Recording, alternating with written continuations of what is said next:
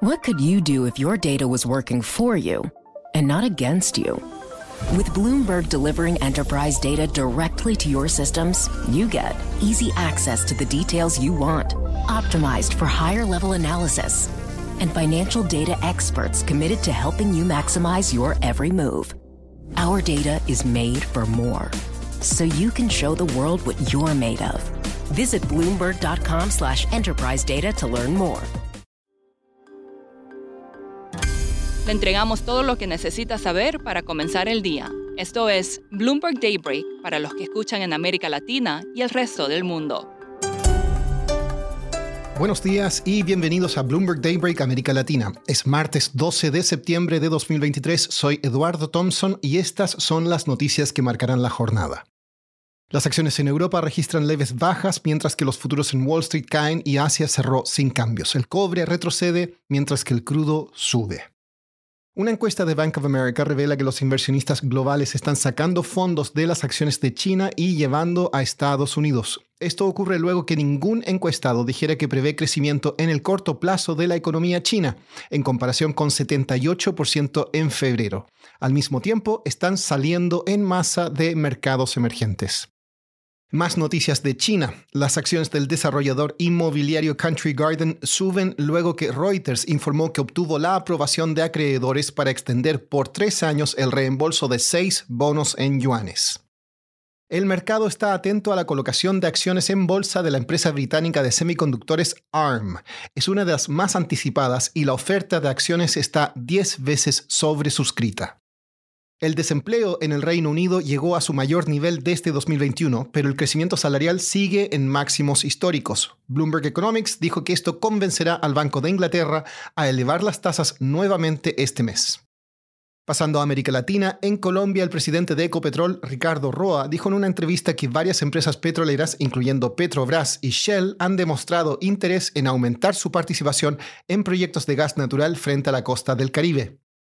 Siguiendo en Colombia, la producción de cocaína alcanzó un récord el año pasado. Fotos satelitales muestran que la cantidad de tierra plantada con coca aumentó a 230.000 hectáreas en 2022, un 13% más que el año anterior. En Argentina, el ministro de Economía, Sergio Massa, dijo que millones de ciudadanos serán eximidos del pago del impuesto a las ganancias. El anuncio es visto como un intento de mejorar su posición ante las elecciones presidenciales del próximo mes. En El Salvador, las medidas contra las bandas delictuales del presidente Nayib Bukele han triplicado la población carcelaria a 100.000 personas en menos de dos años. El país ha encarcelado al 1,6% de sus 6,3 millones de habitantes, una tasa que triplica la de Estados Unidos y es el doble que la de Cuba. Ahora, Andrea Navarro, productora de este podcast en Ciudad de México, nos presenta la entrevista del día. Nearshoring es el término económico de moda ¿Qué es y cómo afecta a México? Tengo aquí a Maya Averbock, corresponsal de Economía y Gobierno, que hoy publica un gran reportaje sobre el tema. Maya, ¿qué es el nearshoring y por qué todo el mundo habla de México beneficiándose de él? Eh, hay una idea después de la pandemia que uno debería producir más cerca de sus clientes para no tener problemas con el transporte o con el costo de energía para entregar esos productos.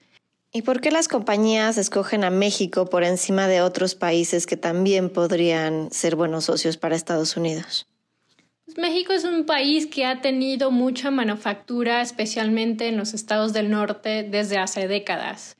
También tiene un tratado de libre comercio con Estados Unidos y Canadá y tiene mano de obra más barata que en Estados Unidos y una cierta experiencia produciendo cosas como autos y electrónicos, plásticos, una gran variedad de productos que son de interés para estas empresas. ¿Y dónde podemos ver evidencia de que esto está sucediendo o empezando a suceder?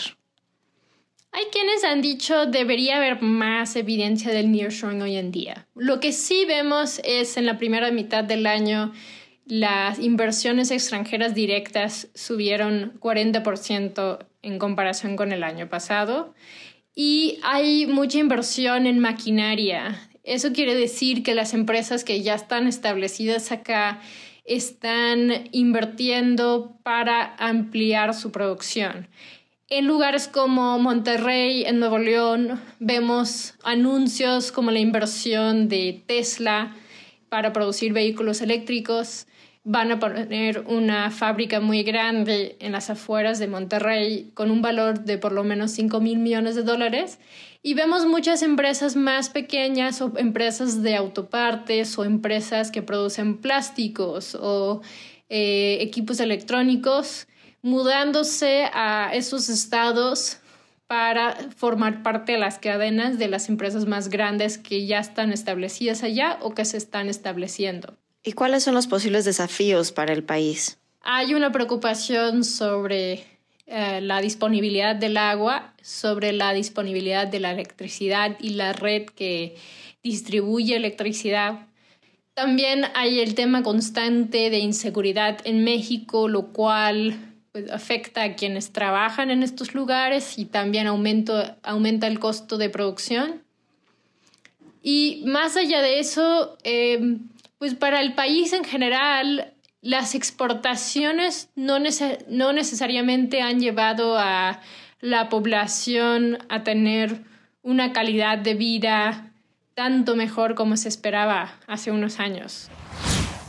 Y para terminar, esta noche serán los MTV Video Music Awards. Por primera vez, solo mujeres están nominadas a la categoría de Artista del Año. Ellas son Taylor Swift, Beyoncé, Doja Cat, Nicki Minaj, Carol G y Shakira.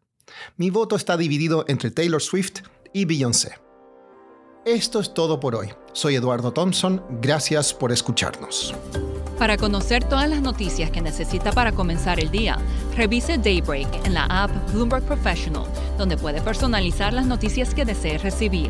También puede suscribirse a la versión solo audio en Spotify, Apple Podcasts o la plataforma de su preferencia.